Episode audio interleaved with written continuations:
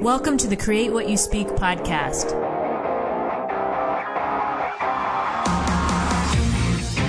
Join me as we have a real life discussion on how to change your life by changing your thoughts. Remember, question everything, trust yourself, and find your truth. Welcome to the Create What You Speak podcast. My name is Sloan Fremont and I'm your host. This is the show where we explore all the things that go on in our minds that actually maybe don't feel like it, but are the things that create our reality. And that goes for the good things and the bad things. and today I am so excited to welcome back Lawrence Rook. Lawrence has been a guest of the show before and I love talking with him. I wanted to have him back so we could continue our conversation and um, dig into a little bit more of, of what I talked about in the intro of the show about what our thoughts are, how we use our thoughts, and um, are we using them in the right way? And Lawrence is the author of the book, Your Money, Your Mind, How Open Skeptical Thinking Improves Your Life and can, pro- and can protect you from the pandel- pandemic wealth transfer. Lawrence, welcome back to the show. Hey, Sloan. Thank you for having me. Great to be here. Yeah. So why don't we start out um, for those maybe who didn't hear our previous interview, um, can just tell the audience just a little bit about yourself and the premise for your book, Your Money, Your Mind. Yeah, absolutely. So um, I've always had a interest and background in working with people. Um, I'm an alternative therapist and I've always worked with people. Um, and when I started digging in and questioning the COVID narrative, I found that so much of it could be explained through a monetary lens. Mm-hmm. And through being an alternative therapist, um, I spent years and years around very alternative people who would be very questioning, think mm-hmm. outside the box, they'd go against the mainstream, and they'd be really aware of um, um, corruption in systems. So they'd be aware of corruption in um, government, they'd be aware of corruption in uh, healthcare, but people wouldn't really know the levels and um, intricacies of the corruption in our financial system. Yeah. And myself was included in that. And really, when I started to look into COVID, I delved into economics for the first time. Um, and I just was able to kind of unravel it in the same way that you can unravel any kind of narrative for a mainstream system.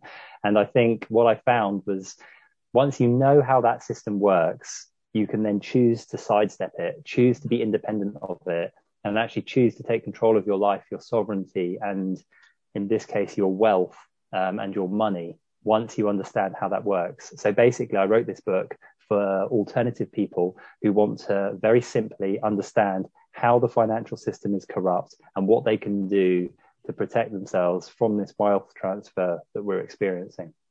Yeah, and I I know I mentioned this last time. What I loved about your book is how succinct you were. You took very complex information topics and you boiled it down into such easy to understand um, descriptions and explanations that anybody could pick this up, read the book, get a really good idea of, okay, this is w- what I'm concerned about right now and go off on their path and adjust, you know, correct that. And then keep working until they, they have a more holistic, maybe um plan for their financial um self and not only that but for their their own individual sovereignty as you mentioned it, because that to me that's you've got to kind of get that going in your mind and understand that and really know what that means for you before you can start to work out outwards right? Because if you if you're still feeling inside that you belong in the system or in the matrix or you know i often call it that on the show then it's it's pro- it's going to feel weird to go out and do these quote alternative things right? Because you're not really bought into it yet right?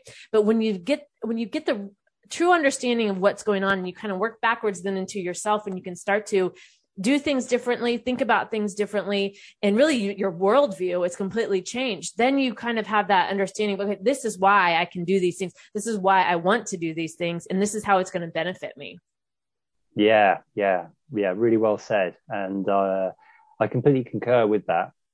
And um, for the intro of the book, um, I discussed these kind of philosophical things about what it means to actually be somebody who's seeking truth, somebody who wants to understand what's really going on in the world and the challenges that that poses. And really, I see it as like a spiritual quest mm-hmm. because seeking truth in the outside world is a process of discovery. And truth, very often in our lives, can be very painful. Yeah. And, you know, if we find out our partner's having an affair, if we find out um, a friend has lied to us, if we find out that, you know, we've been deceived or conned in any kind of way, all of these things can be truths that are actually quite painful. And for a long time, psychologically, people can live in states of denial to protect themselves from the truth. Yeah. And it's really an inward journey of sort of awakening that allows people to kind of break free of those defense mechanisms and allow them to kind of see what's really going on in their life. And, you know, it can cause a crisis, it can cause yeah. the end of a marriage, it can cause the breakdown of business, whatever it is. And what I see going on in the outside world is the same kind of psychological process, but sort of externalized. There are some people who are ready to face the truth and are kind of psychologically at that place where they're able to accept it. And there are some people who are kind of spiritually more close to it and they're not really ready to see beyond the veil or to yeah. step out of the matrix, so to speak. And it's a really challenging one because, of course, it affects everybody. But I think ultimately it's a personal journey. And if there's a reason why somebody refuses to see truth, it's probably for a reason that psychologically, if they did see it, they wouldn't even be able to handle it. It would be too yeah. much for them. They would lose too much. So that's what the first part of my book is about. And I really wrote it for alternative people who want to understand and think about why it is that somebody close to them, somebody in their family just can't see what they can see. and then also then I supplement that with the financial side so that hopefully they can have some big benefit from being an open and skeptical thinker. Yeah. And so last time we touched on both, we got into a little bit about the, the spiritual side, the skeptical side, and then we um, focused on the financial side. And I wanted to have you back today to talk just about the spiritual and that skeptical, the truth finding that piece. And so for anybody who hasn't listened to our previous episode, I'm going to link to that in the show notes. So please be sure and go back and listen to that because that was such a great interview. We had such a great conversation. Um, but today I want to start out by talking about that first part of your book about having an open and skeptical mind. And as you mentioned about truth and it, when you were talking about as as a person goes on this spiritual journey and, and all these breakdowns what i would say also and what i experienced was the breakdown of self like the mm. breakdown mm. of what i thought to be true realizing it wasn't realizing the layers upon layers of scams i'll just use as a word right to to summarize everything that um i became aware of and going i mean that's that is a terrible process to go through but a necessary one if we're going to um, decide to find truth follow truth figure out what truth means to us. And that breakdown of self i think I, I remember getting to a point where i felt like i don't know what to believe anymore i think i even did a show on it. I don't know what to believe anymore. And almost like i believe nothing. Like i got to the bare essence of I have no belief about anything. And, and I went through that for a period of time. Um, and I felt like it was necessary to do that to kind of wipe away or like have a clean slate to start believing things differently or looking at things differently. And so when you, when we go through this and, and the listeners are probably at varying stages of, um, of awakening, of, um, maybe digging into truth, um, one thing when it comes to truth and, and searching and finding, it, one of the big questions that I went through was how do I know this is true? If everything before was a lie, how do I know that this new information that I'm seeking is actually true? And how, how would you maybe answer that? Or how has that experience been for you, especially when you were researching your book? Mm, yeah. I mean, I guess there are different ways in which we can come to truth. Mm-hmm. And truth can be determined in different ways. So, first and foremostly, you'd have things like scientific truths. Mm-hmm. And these could be established through scientific research and peer reviewed journals and things like this. And of course, if the research is done properly and right. credibly, right. that would be um, arguably a source of good truth. But it's not limited to that. You can have journalistic truths and you can have eyewitness truths. Mm-hmm. You can have truths from accounts of parents, you know, in relation to whatever they've experienced with their child. and things like this. So there's many different ways in which you can research information. And when it comes to finding out what's going on in the external world, you need to be able to look at all sources and you need to be able to evaluate things in a fair kind of way. Because if one only gets hung up on scientifically reviewed, um, peer published and uh, assessed papers, then, well, what about eyewitness accounts? And right. what about documentaries? Um, and what about um, evidence outside of that kind of scientific establishment, all of which can help you point to an established truth. But what I would say is that truth can be established um, very um, methodically. And this is the way that I would like to determine things. Obviously, I think as humans, we've all got powers to kind of intuit things. But very, very simply, if a narrative holds, it should be built from the bottom up. Mm-hmm. So it should mm-hmm. be built from the bottom up with facts, not from the top down. And I think COVID is a complete example of how the narrative and what's been going on is being given to us from top down. But when you examine the facts, they don't add up. Right. So science, facts, and a narrative fundamentally should be built from the bottom up. And if we build things from the bottom up, forget the narrative, forget the ideology, forget the story, let's just look at the facts, what we can, what we know, then we can assess and um, develop uh, a bigger picture.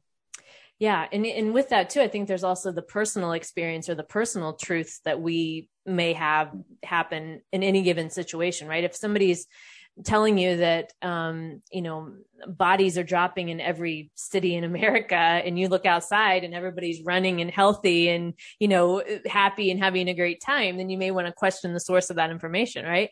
But the I, and that's what I did a lot through when all this started was I, you know, I would look around and what what's my experience with this? Like I'm hearing this, I'm seeing this. Like, am I just getting like a narrow view from, um, you know, somebody who's trying to promote fear?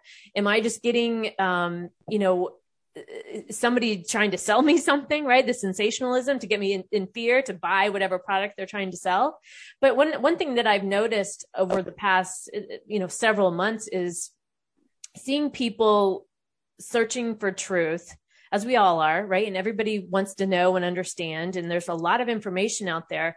But even in the so-called, you know, I would say the alternative media, right? The, these these people that started um, maybe with one intent in mind, but over time have grown into questionable sources themselves as as uh, alternative media people. And what I see a lot is people flocking to alternative media and assuming because the mainstream media is false, then that means that the alternative media should be true.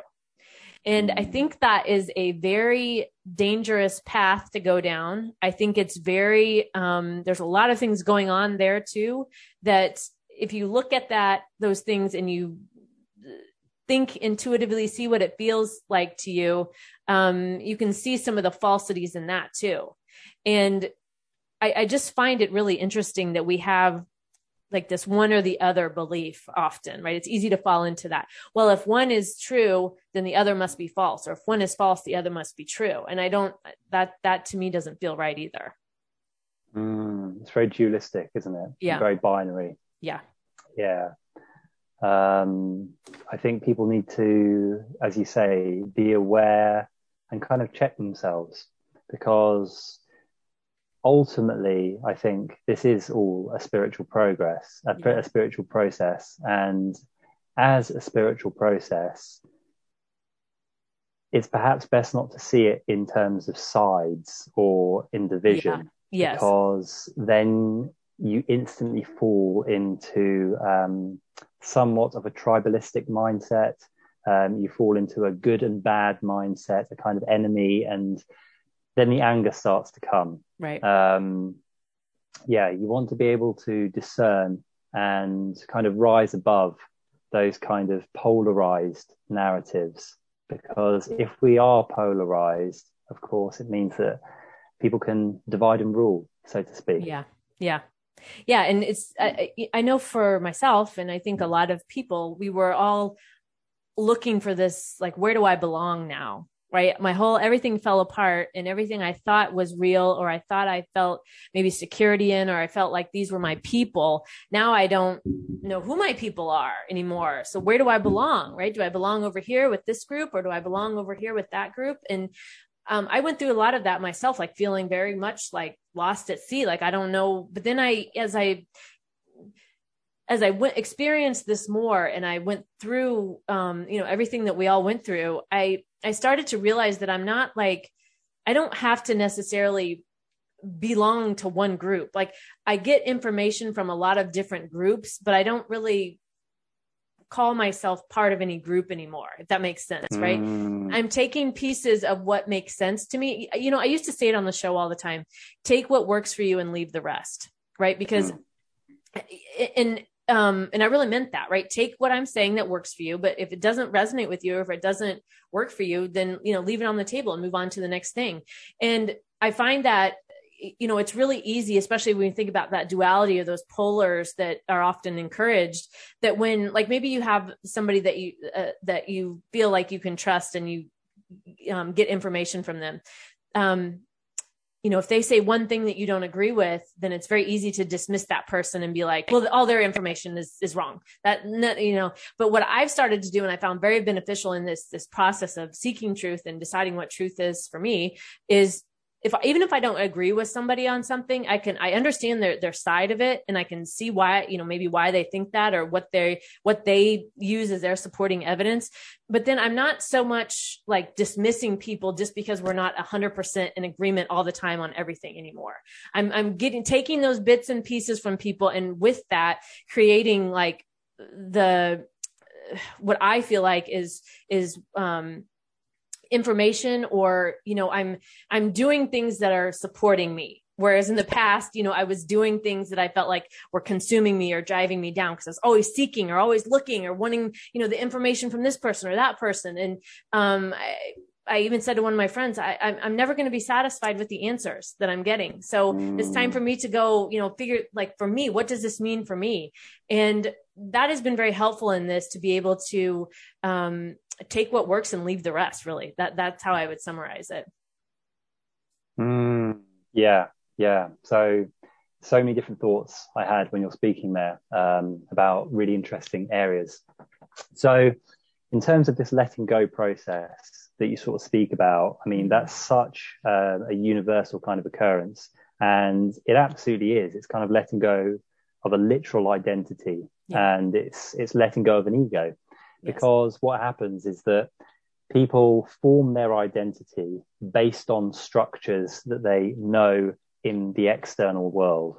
So if somebody is a, um, a, a successful banker, for example, they're going to have um, beliefs about the banking system and beliefs about the company they're working for, which then reflect who they are and they can feel good about their identity because they understand and trust the so-called systems or whatever it is around them. And those things are all in place. Mm-hmm. Exactly the same as somebody's married to um, a woman for 30 years or something. They've got two kids. They know who they are in relation to that. And the woman is um, somebody who they know and represents their past and their future, etc.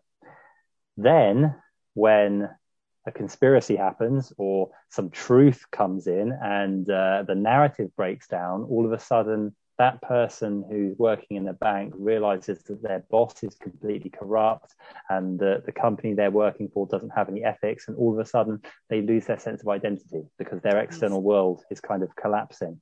Yes. Exactly the same as the person in the marriage. They find out their wife isn't who they thought they are. They lose their past because yeah. all of those family holidays they don't mean anything anymore because yes. she's been cheating on him for however many years. He loses his future, and all of a sudden, that is an existential crisis. Yeah. And what happens with something like COVID, when people start to see through it, it creates this existential crisis because the world they knew isn't there anymore, and therefore they are not the same. Because right. who are they in relation to this new world? It's like being dropped in the middle of a different planet nobody knows you anymore and everything has to be relearned. Yes. So it's a yes. very scary process and it can be a very scary process.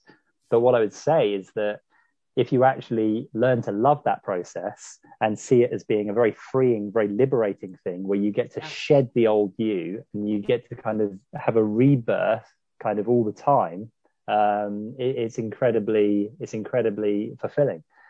Um, what did you mention after that? You were talking about. Um, um, well, we were talking about, you know, where do I belong? And then I was talking yeah, about. Like, where do I the, belong? Yeah and the polarizing of feeling like everyone has to 100% be on you know we have to yeah believe okay. everybody 100% you know and so take what works and leave the rest yeah that's it that's it take what works and leave the rest yeah which is a really good phrase so what people tend to do and this is a human um, universal again is they tend to externalize their identity onto other people right. who represent things that they would like to have so they might see a sports star. And that would, for them, represent the alpha male, the masculine, um, the successful, the rich. So therefore, they idolize that and they want to be that because that person represents all of those virtues that they want. And what we tend to do is we tend to kind of negate our own power, our own kind of like spiritual um, truth, and just follow other people and idolize other people. And we do that with everyone you know um, society idolizes doctors they idolize experts they idolize this that and the other. And so what you're saying is that by taking little snippets from people being discerning with information and not taking it from one kind of you know demigod figure guru right yes guru exactly mm-hmm. um, or celebrity or whoever it right. is you're then able to come to your own assumptions yeah. and you're able to kind of be discerning with information. And again, just in relation to truth, I, I think something that is so, so powerful and so, so important is to always check one's own assumptions because yeah. there's so much in everyone's thinking, of course, my own included, where I will have a belief which I will then build up a lot of um, other narratives and other worldviews off of. But what happens is actually, if you go to that belief and you question that assumption, you might find it standing on nothing. Yeah. And then another level disappears. Yeah. And I think, um, you know, a good example of that would be um, actually questioning and looking into germ theory itself. Yes. So germ theory would be an assumption of our societies. Everybody yes. believes in germs. Everybody um, has been taught that word ever since they were two years old. Right. And actually, when you go and question, you know, what actually is a germ? You know, where does a germ come from? Does a germ come from the soil? Or does a germ come from something you know you know where what actually is it? Then um, it then opens the door to another kind of uh, expansive learning and uh, growing space Yes, especially as that germ theory versus terrain theory. So maybe some of the listeners have heard of this or explored it. And I'm no expert in this topic, but um, it's that difference of something's attacking me from the outside coming in versus I have things going in on, in my body as a result of the food that I eat, the stress that I'm under, the thoughts that I think, right? And the more I layers for me as have peeled away, um, the more that I go back to the belief, the the the understanding, like, and it's almost like laughable now to me, but everything starts with us, no matter what it is. It all comes mm-hmm. from inside.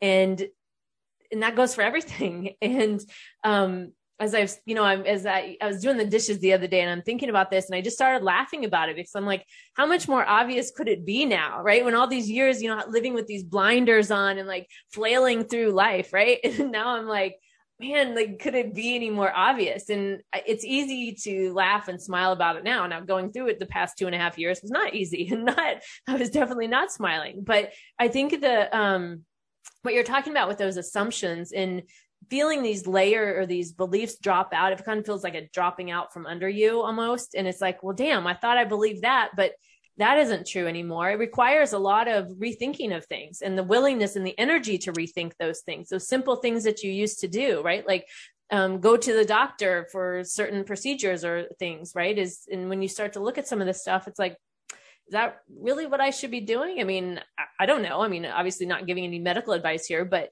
there's there's some rethinking that happens that um, can be exhausting at first, but then it, like you're saying, it's very freeing. It's very much mm. a, um, to me, it's like shedding, I think you said, like shedding these layers of these old beliefs that kept us in these states of fear, anxiety, um, and, and even like, the constant seeking of more information. Like I feel like I wasted a lot of time seeking information that I now see was unnecessary to seek because it didn't matter in the end, right? It, it's as I've continued to go through this process and relearn things. I'm like, well, that doesn't even matter anyway, because my belief stops at the beginning of what they're trying to say. So I don't have to go look for these other things because I know the, the foundational thing that they're trying to say is a lie. So it doesn't even cause yeah. me to have to go think about these other things and I save my energy.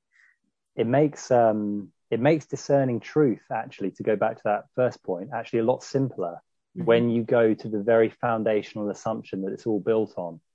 And if you pull the carpet out from under germ theory then how much how much time and energy do you save right. other things and money you know, for example? Yeah, yeah. Yeah exactly. Exactly. Um yeah, so yeah it's important to be really stringent um with your thinking? Yeah and taking it all back to what we were saying about it all starts within. So then think about that from there. Okay we were spending a lot of our time and energy on all this stuff outside of us right? But if we start to think about everything happens within and, and see this on a different level when we're talking about um, germ theory versus terrain theory versus um, any other thing that you want to think about in your life, then you start to readjust your, okay, so I'm not spending my money, for example, over here on X item. So that means I have more money to spend on maybe healthy food, right? I'm eating more things that are good for me. I'm spending more energy and time on um, things that are good for me that are within my control instead of sitting for hours scrolling on Telegram, reading doom and gloom you know sensationalized alternative news there's no value in that there's no value there's no value to know and half the stuff will be irrelevant in a day or two anyway because it's going to there's going to be a different spin on it or a different story right? And so we don't always have to be up to date on all of these stories that are being spun right? To have a general understanding of of what the the tone is or, or what people are saying okay that's fine. But then you know why not use our energy for those things that we can control and and what yeah. we can take care of? Um, that's yeah. something i've really been focusing on because it feels very easy to get into that victim state or there's nothing i can do about it and you know all these things happening. But you do have your own span of control and it starts with what you focus on. I think you're so right. Yeah.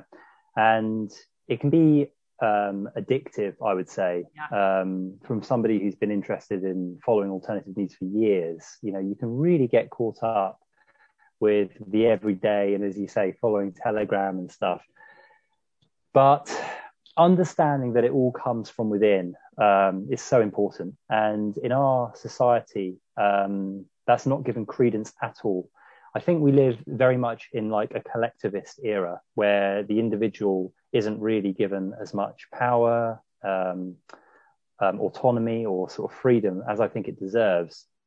And everything that we have is kind of currently politically looked at with a collectivist mentality. So people are talked about and defined by their groups. They're yep. talked about and defined by their race um, or by their gender or by, you know, wh- whatever it is. And everything's kind of talked about in groups. And what that does is it diminishes the individual, it diminishes the power of the individual. And we're kind of taught to think that the way in which kind of we affect things is by having these different groups that are kind of warring with each other, when the reality is, you know, everything does come from within. And if we all focus on self cultivation and ways in which we can transform and manifest our life and kind of vote with our life, vote with our behavior for what we want, that's the way the world is going to change. And that's the way in which, you know, exponential progress is going to be made for everyone.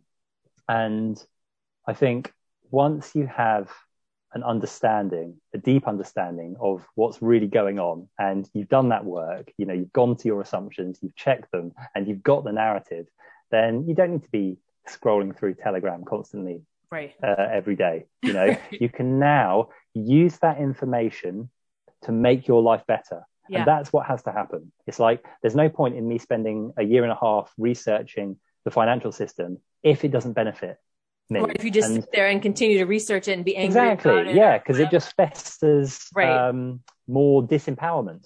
And right. I think um, part of this whole kind of um, new world order type thing is built on the fact that these people are all powerful. And of course, you know, they're really not. You know, we're the ones um, with power. Like what you hear so far? Take what you've learned and invest in yourself with the Create What You Speak Academy. Visit createwhatyouspeak.com to learn more. Now back to the show. To sort of give an example from my own life, you know, when I sort of figured out what was going on with this whole COVID situation, um, me and my family moved to the countryside and we swapped our house in the city for a smaller cottage, but with lots and lots of land. Mm-hmm. And we wanted to then become self sufficient, build a community, right. and try to live in a much more kind of like rural, um, natural, kind of um, organic way, making right. connections from the grassroots, which is exactly what they were trying to stop with all the lockdowns right. and things. And by putting my energy into something very positive and putting it into something that's creative, um, you know, I can then kind of manifest the kind of world that we would all want. And that's absolutely what people had to start doing. Right. And I think what you were talking about with the, the alternative news and like I mentioned, the scrolling, I mean, those dopamine hits that you get from that, right? They know that. They know that it's the same as mainstream media that you try to, there's no difference here. And I've often said, you know, you know, people say that they don't want COVID to end, like the, the side that supports various things. But I think the other side doesn't want it to end either because they're equally as bought in. They're making money in various ways and they're getting content out there that are getting, you know, people are consuming. But I think that the, I mean, and their identities are invested in it as well. Right. It's right. Like they have built yeah. up a very strong identity of I am anti this. I don't believe that. This yes. is how it is, and I am going to fight to the death. Yes. And you know, I mean, I think it's admirable in many ways, but they need to be able to let it go and transcend it when needed. Right. And and that's you don't grow by staying in that same place of hate and rage mm and whatever you know people have been through um, feeling with this. But i think when when you were mentioning about having people warring with each other right? Like like on that those dualities and um well this group you know i'm I identify with this group and, and this is what's happening to them or you know two sides are at war or whatever. When when we're constantly having our energy um chasing that or keeping up with it or fighting against it that subtracts our energy from being able to do the productive things like you were talking about with moving and creating that life that you want that more natural life that that is sustaining for you. And i think being able to put the energy into those things that are beneficial for us. Even understanding when um, maybe you have situations where people are draining the energy from you right? And take sucking the life out of you right? Because they're wanting to maybe trauma dump on you because they're still pissed about whatever is going on in the world right? Like we have to be able to put boundaries around that and be able to really conserve our energy in a way that benefits us. Because nobody's going to come here and knock on your door and say today's the day everything's okay and you get to live like you want to, right? Because uh, we live in a world where we're not, this is the world, right? We're, it's, it's differences night and day throughout the world, right? We have variety, right? That's what the world is. We don't want to live in this vanilla world where everybody thinks the same like a robot, right? Like that's what I think most people are against. So nobody's going to knock on your door and say, everything's clear, come out and start living your life, right? Today is the day you live your life, right? You get out there, you start doing these things that are beneficial to you. Yes, all this other shit is going on. It's still happening. It's enraging. It's saddening. It's all these things, but what control do you have over it? And if your answer is no to that, then why not start focusing on these things that you do have the control over, that you can make a difference in, and that do support from the from the um from the inside out right? You start with it with within and start eating healthier you know getting exercise. Those are two very controllable things that you can do and getting more sleep right? That would be another one. And so i, I think this um this reminder of that of and that's one the things i really try have tried on my telegram channel and on my social media and on the show. I don't want to be a doom and gloom person that comes on here and just repeat reparrots what other sites have said about the terrible things going on right? I want the show to be about solutions. That's what i want to be able to offer to people. I want to be able to remind people of the things that i also need to be reminded of of focusing on what i can control. And so i think this um this this being able to put your energy in places that benefit you instead of letting energy get sucked out of you maybe in ways you don't even notice is such a huge shift that most people would benefit from um, if they had the awareness and paid attention to it Mm, yeah, absolutely. That was a little soapbox moment there, but no, totally, totally. And again, you know, there's there's so much interesting stuff to um to sort of comment on and, and kind of continue with.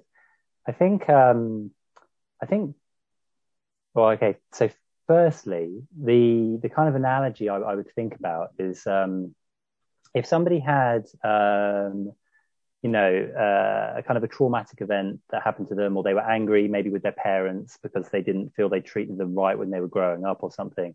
As an adult, you have the ability to reflect on that, acknowledge that it wasn't um, what you would have wanted, but then you choose how to act. And if you acknowledge that traumatic process and you choose to act in a way that benefits you now as an adult in the future, you've just grown massively right. because you've just experienced something and you've risen above it and acknowledged it, felt it. And when it comes to your own children, you know, because you've acknowledged it, you're not going to repeat the same mistake. Right, you let go of that generational trauma that a lot of people totally. experience without even understanding that that's what it is. Yeah, and you have to be able to grow from it and learn from it. That's the key thing from it. It's no good just acknowledging that um, your dad was a workaholic and he didn't emotionally connect with you, but then you just do the same with your child. You need to be wise. You need to be able to acknowledge it and be really conscious and then step out and break that pattern. Yeah. And I would see it as being very similar with the outside world you know, we can all point fingers at traumatic events that are going on in the outside world that affect us.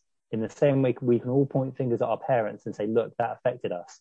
But the question is, is how are we now as conscious, sovereign, independent adults choosing to deal with those things? And it's how we deal with them, which then determines how we grow.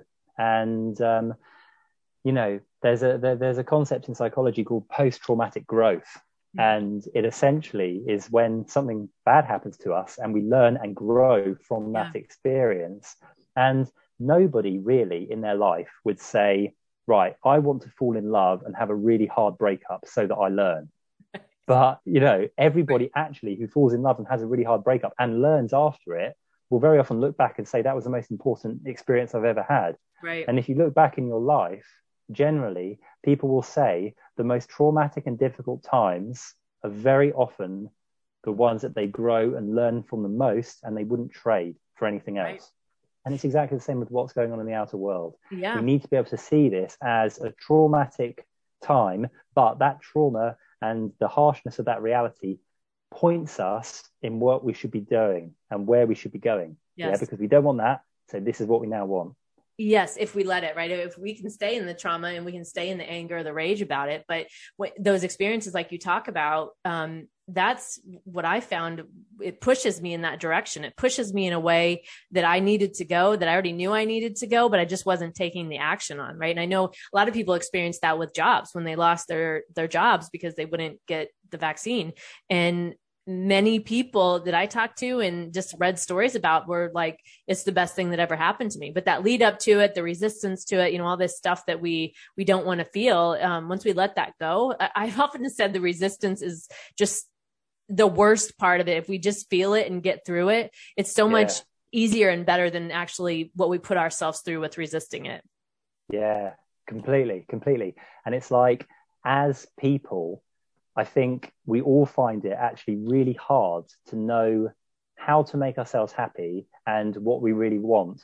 Yeah. So, an example of this is that me and my wife, um, we would always do a lot of traveling and we would spend a lot of time in India. We spend a lot of time in Portugal, and we would go mm. away quite a lot every year. Yeah. And um, because I wouldn't get the vaccine, um, I let my passport expire, and I said to myself, that's fine. I'm not going to travel for, you know, whatever. I said five years in my head because I didn't know how long it's going to last, but I, I, I, I went with that. And I never thought that would make me happy because I love traveling. But yeah. as soon as I let go of it, I now feel so much more at peace because the option for traveling was closed. So yeah. therefore, I could get on with my life in the UK. I didn't have to moan about the weather because this is just what it was. Right. Whereas if I had the option to go abroad, that's always going to be niggling on me. So yeah. it's just a small example of how we don't really know what's good for us, and it's very hard for us to predict what we're going to grow from, what's going to make us happy, and what we actually need in life. You know, life is so much more uh, wise than we are, right? The universe is smarter than that. Yes, and I love what you just said there about how we we can't predict what we're going to go from grow from because I had a very similar experience. I mean, I used to travel um, for my job every week in the U.S. and then um, I traveled even after that um, several times a month, right? I was on a plane very regularly and working remotely, I could do that. And um, I refused to wear the mask. And so I wasn't flying on any planes. And at first, that was just, I just was just like you. I was just resisting. I just was so mad and upset and all these various things. And then when I let it go, I realized, man, how often was I traveling just to run from things, right? Run from feelings, like keep my emotion, like keep my mind busy or feel like I had to travel to, to I was missing out on something, whatever the reason was, right? I realized all these things for why I was doing it. And now when I travel, I'm like, it's fine. It's great. I like, you know, I'll drive somewhere. It's fine. But I'm not, um, it doesn't have that same pull like it used to because I'm not trying to escape. That was how I used it that I know in my life. I used it as an escape from things I didn't want to deal with, right? I didn't want to deal with maybe being at home alone or being like, whatever it was right? So that was very interesting to me as well with the travel because it felt the same but then so much that i learned from that of what i was doing as a like a coping mechanism maybe. Mm, yeah and it's, it's, really insightful and it's such a good example isn't it yeah. of how you know uh, when you let that resistance go and basically put your morals as the number one thing yeah. then things fall into place after. And you know anyone who's made sacrifices um, because of their morals and because of you know what they value to be the most important thing. I mean i think that's just so um, fantastic and um, respectable because i think people generally don't think about their their morals enough. And yeah. in terms of their values i don't think people place their morals highly enough in terms of values, I think people would very often put money or status or their ego essentially as yeah. the most important thing. Hence why they will sometimes lie or they'll cheat or they'll go along with something even though they know it to be wrong because they want to preserve their money, status, ego, whatever it is. Yeah. But when you make your morals the number one value on your kind of hierarchy, then everything else falls into place because then you just don't compromise your morals. And then You're not faking. no matter what happens, you can hold your head up incredibly high. Yeah. And really, is there anything worth sacrificing your morals for? Because, you know, money or fame or status, all of those things are transitory. And if you sacrifice your morals for any of those things, or a career, or whatever, or a marriage, even, then it's like well, what happens when that ends? Then where are your morals now? And it's kind of like all we've got is the person that we are. All we've got ultimately is our integrity. So that for me needs to be our defining feature and what we lead through life with. Yeah. And I think what you're saying about sacrificing our morals, even if we sacrifice, that doesn't guarantee, if we sacrifice our morals, that doesn't even guarantee us we're going to get the thing that we want right? So we may sacrifice our morals and not even end up getting the thing we chase after. And then what are you left yeah. at, right? You're, what, what are you yeah. left with? You're left with yourself. And you have two chapters in your book, one about value systems and philosophy, and then another one about ideology, beliefs, and worship. And you, in the one about um, value systems and philosophy, you talk about how what people value the most dictates their actions and their direction in life. And what dictates their value system is their underlying philosophy. And so I think that's something also that when we think about morals and what we what we why we do what we do reminding ourselves maybe revisiting this topic with ourselves. Like is my morals still what they do i still believe the th- same thing i used to? Do i still have the same personal philosophy that i used to? Um, those are the questions i found my you know i asked myself during all this. And i think revisiting that every once in a while is such a great way to see how far you've grown and also get in touch with yourself to make sure that your actions are in alignment with that. So it's it's so important. Yeah.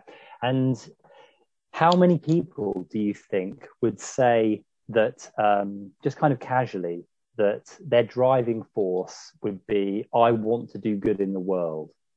They would say that. I think most, right, most people, people, would, say that. Yes. Yeah. And then it's like, well, how true is that? And how stringent is that? And how much would they be willing, for example, to question their job for that? so you know most people working let's take an example in in uh, the medical profession would probably say um, i really want to do good in the world. That's my number one thing. Right. People that work in um, in lots of different fields you know might say that. But then what happens if you presented them with evidence hard evidence that directly showed that what they were doing professionally might be having a negative impact on the world.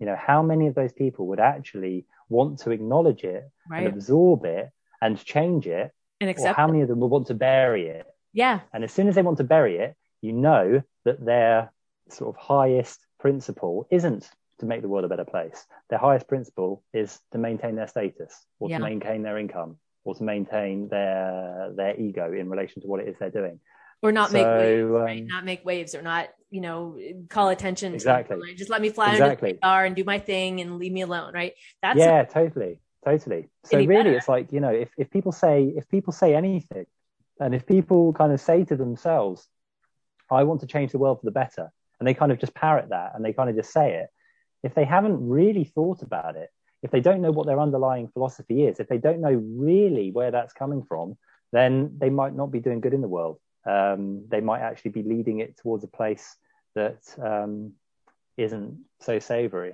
Yeah, or they're participating in the very thing that they're saying they they don't believe in, right? And there, there's exactly.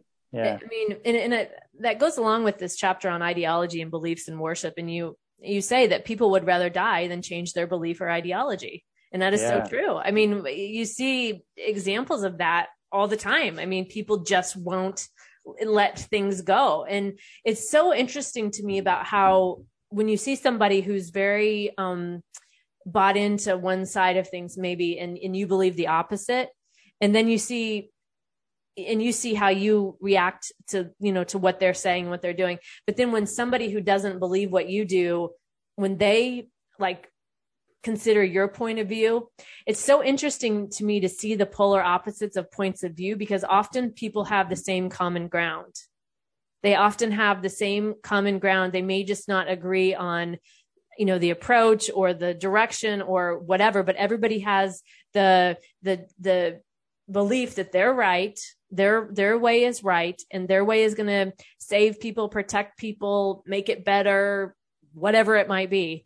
And but we're on opposite ends of the stick on the topic right? And you, you think about mm. that in this this belief that you know nobody's going to wave a wand over the world and get those people on the polar opposite of the ends of the stick to then come together and decide one or the other right? And i used to say this to one of my friends because she would talk about and i'm not on facebook and haven't been for a year or more but my friend would talk about people arguing on Facebook, which is another energy waster and time drainer and all these other things. But I, I, would say, who comes to Facebook to get their mind changed? Right? Nobody. They come there to argue their point. Right. And it's the same with like any social media, right? We're not out here trying to, hmm, let me check Twitter today and see if I can get my mind changed, right? You're not doing that. Right. And so, uh, which uh, side topic is such a waste of energy and time. But if you think about the differences in beliefs and how far off sometimes people are and these bought how far people are bought in. And i think you even touched on that in your book about you know maybe doctors who are very knowledgeable maybe in one area but so bought into it because they spent so many years so much time so much money you know getting bought into it right? And i think uh, realizing that or seeing that also helps in the energy wasting category, right? Because then you can see it's just not, it's simply not worth your time to have those kinds of conversations. And what I found also in that approach is I'm very often don't encounter people where I would have that conversation. I'm more yeah. encountering people who are not that I want to only talk to people who believe in me, but I'm not being, you know, I'm not attracting or being around the the ones that are very radical and want to just scream it in your face all the time. Mm, yeah, completely.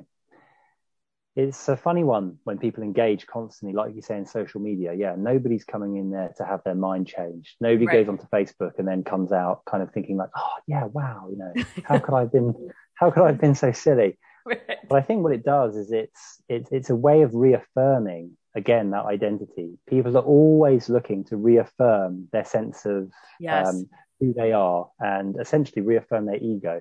And what these groups provide and Facebook and etc. are just complete reassurance of who they are, who they are, who they are, and it's it's creating a strong affiliation with that identity. Um, and the reason why I, you know, um, I, I, said in the book that um, people would rather die than change their ideology is kind of because sort of esoterically changing their ideology and a physical death are kind of the same thing because they're both yeah. a complete death of the ego. Yeah. And you know, when you die, you let go of your identity. You know, you you are no longer. I am no longer Lawrence Rook when I die. You know, that label, that kind of character I'm playing in this life, um, dissolves. You know, right. and then I would go back into expanded consciousness or something, or, or whatever people's belief is. Right. Um, and of course, if we take that doctor as, as an example, that doctor who's spent, you know, all of his money working through the system, um, competing in that system, striving to be in that system, and then finally getting acceptance within that medical system. For him then to come across a piece of information or information that kind of um, negates everything he's just been doing, all the blood, sweat, and tears, and all the money he's put in for the last five years, that is a type of death. It's a yeah. death of an identity, it's death of an ego. And so people viscerally reject it. And, you know, they would attack something in the same way that they would attack someone trying to uh, kill them in some kind yeah. of ways yes. because that they are defending their very existence when they're defending their cherished, cherished assumptions is what I would call them. Yeah. And think about that with people who that I even think prior to COVID, think about changes in your life, right? As you grow up through your life, right? We have, we go through these phases where we're, you know, we are, um, maybe we go from being in high school to college, right? And that's a, mm. a almost a, that's an identity change right there, right? Or you go mm. from like being a single person to a married person, right? That's an identity or a, a not having kids to being a parent, right? We, we go through these, um, kinds of changes in these identity, these, maybe not as extreme, but those kinds of things are, are a natural pro- progression in life. And one thing I realized through all the work that I've done over the years is that um, I often treated change as if it was something wrong, like I was doing something mm. wrong. Like if I changed my mind, oh my God, why are you changing your mind? You, you believe this? Like what? Like so, there was like these um, these little deaths within even little decisions that I had made or, or changes that I in my beliefs or how maybe I approached the show or you know whatever. And and these changes, these uh, it, I it's easy to fear them, but that's how we get to that place of what we say that we want, right? You don't stay the single person forever if you want, if you, if your goal is to be married, right? You don't stay single and complain about being alone all the time if you have an opportunity to get married and then you say no, right? Like you have to go through the change to get to the thing that you want. And sometimes it can be scary. It can be all these different emotions, but that doesn't make it wrong. That doesn't mean it's bad. It's part of the process. And, and changing is, um, like I said, it's easy to fear it, but it's the positive part of the step that gets you going in that direction that you say you want to go.